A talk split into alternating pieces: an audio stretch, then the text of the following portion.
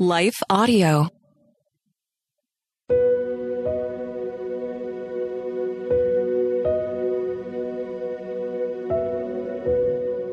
Hello. Thank you for listening to Your Daily Bible Verse, the podcast that examines one verse each day to learn more about God and His will for us. I'm your host, Jennifer Slattery, and after this short word from our sponsor, we'll dive into today's Bible verse, Exodus 3:14.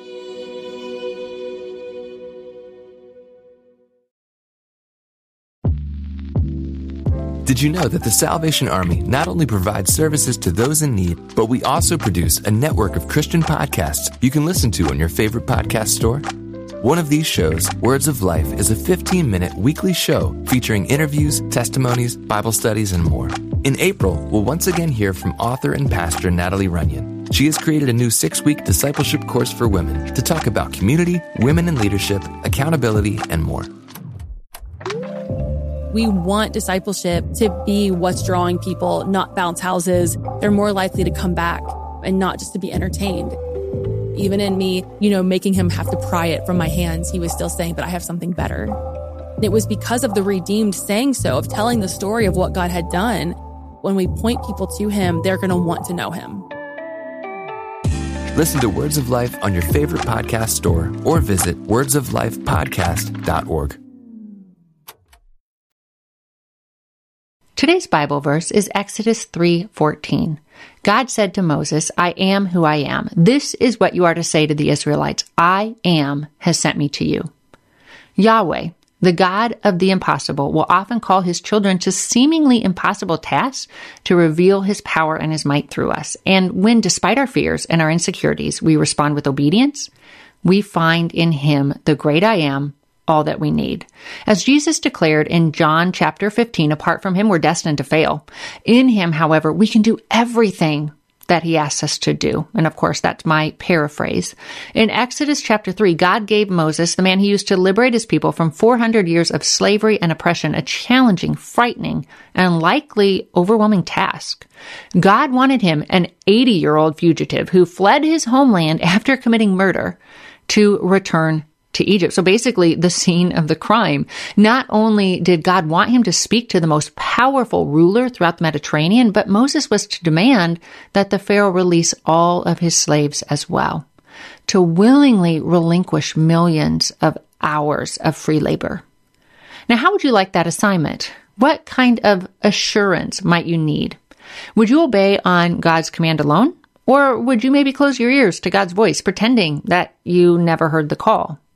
Well, that seems to be Moses' initial reaction. Although he doesn't come right out and say this, the excuses, and valid ones at that, they indicate that he would have much preferred for God to send someone else, anyone else. But after some prodding, he obeyed, and he discovered to a depth he would not have otherwise that God truly was the great I am. The God who was, who is, and who always will be the self-sustaining, self-revealing creator of all mankind. God did liberate his people in a miraculous way. First, through a series of plagues that demonstrated the impotency of all the false gods Egypt and likely numerous Israelites as well had come to worship, and then through parting the Red Sea so that his people could cross on dry ground. And here's what I find interesting.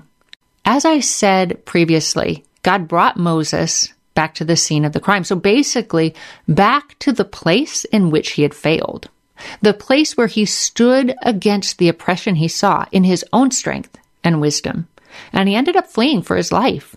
And I can't help but wonder if when God called out the advocate within him, sending him back to confront not just one oppressor, but the ruler who created the system of oppression, or at least who was driving the system of oppression, I can't help but wonder if Moses thought back on that moment when his passion had led to failure.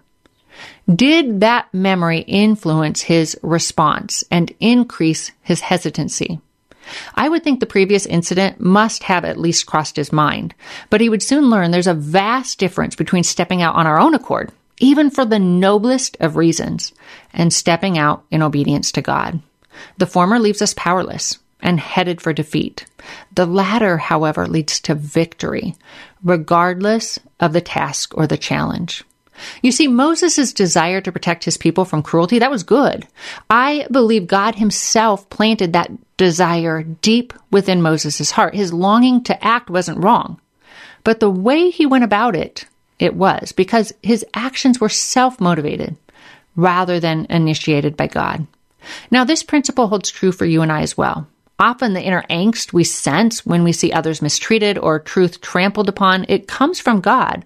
And it often indicates the way in which He wants to use us, but we must wait on Him. We must seek His timing, His ways, and we must rely on His wisdom, His guidance, and His strength. We must recognize that our greatest impact comes not through the best laid plans or the most brilliant strategies, but rather through our all powerful, self revealing God.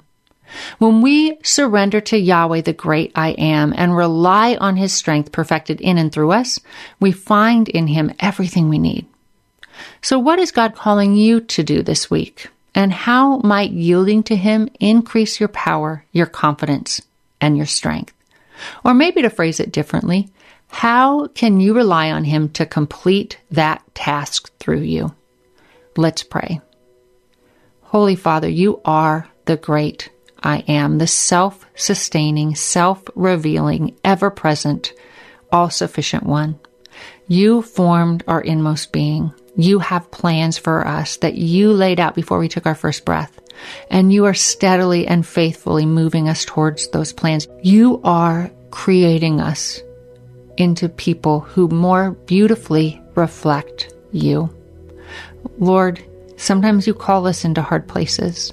Sometimes you call us into those places where the only way we will succeed is if we rely on you. Because it's in those places of need where we see our inadequacies, where we know just how much we need you, where we are completely dependent on you. It is in those places that we most see your power at work. So help us to yield to you. Help us to trust in you.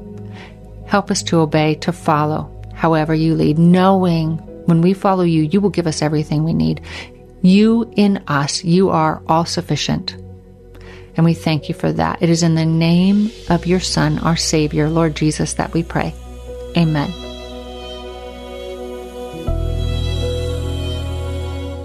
Thank you for listening to Your Daily Bible Verse, a production of Life Audio and the Salem Web Network.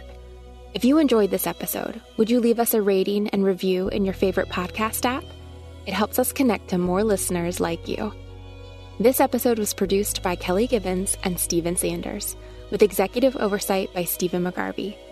We want to thank our wonderful hosts, Jennifer Slattery and Grace Fox. You can hear more from Jennifer by visiting jenniferslatterylivesoutloud.com.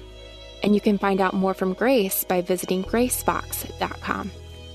For more inspirational, faith affirming podcasts, visit lifeaudio.com.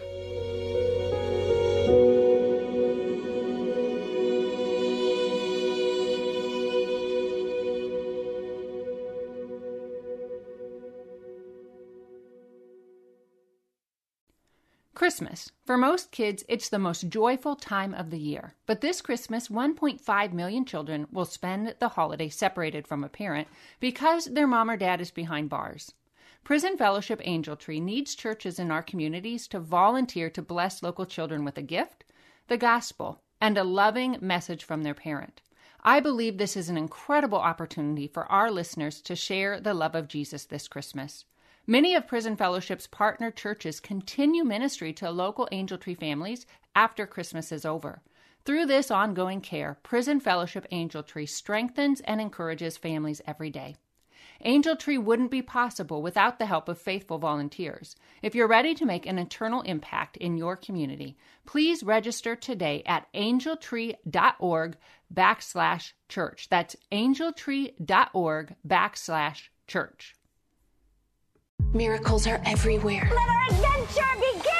Discover PureFlix, your premium streaming service where faith and family values come home. Ready to have some fun? The most exclusive selection of quality, wholesome movies and series that will uplift your spirit. A man can argue whether God exists, but when he looks at his daughters, he knows. With new arrivals every week. Unbelievable. Save big and enjoy the possibilities, like invitations to exclusive theatrical screenings. I see it, so I believe it. Find out more by joining today at pureflix.com.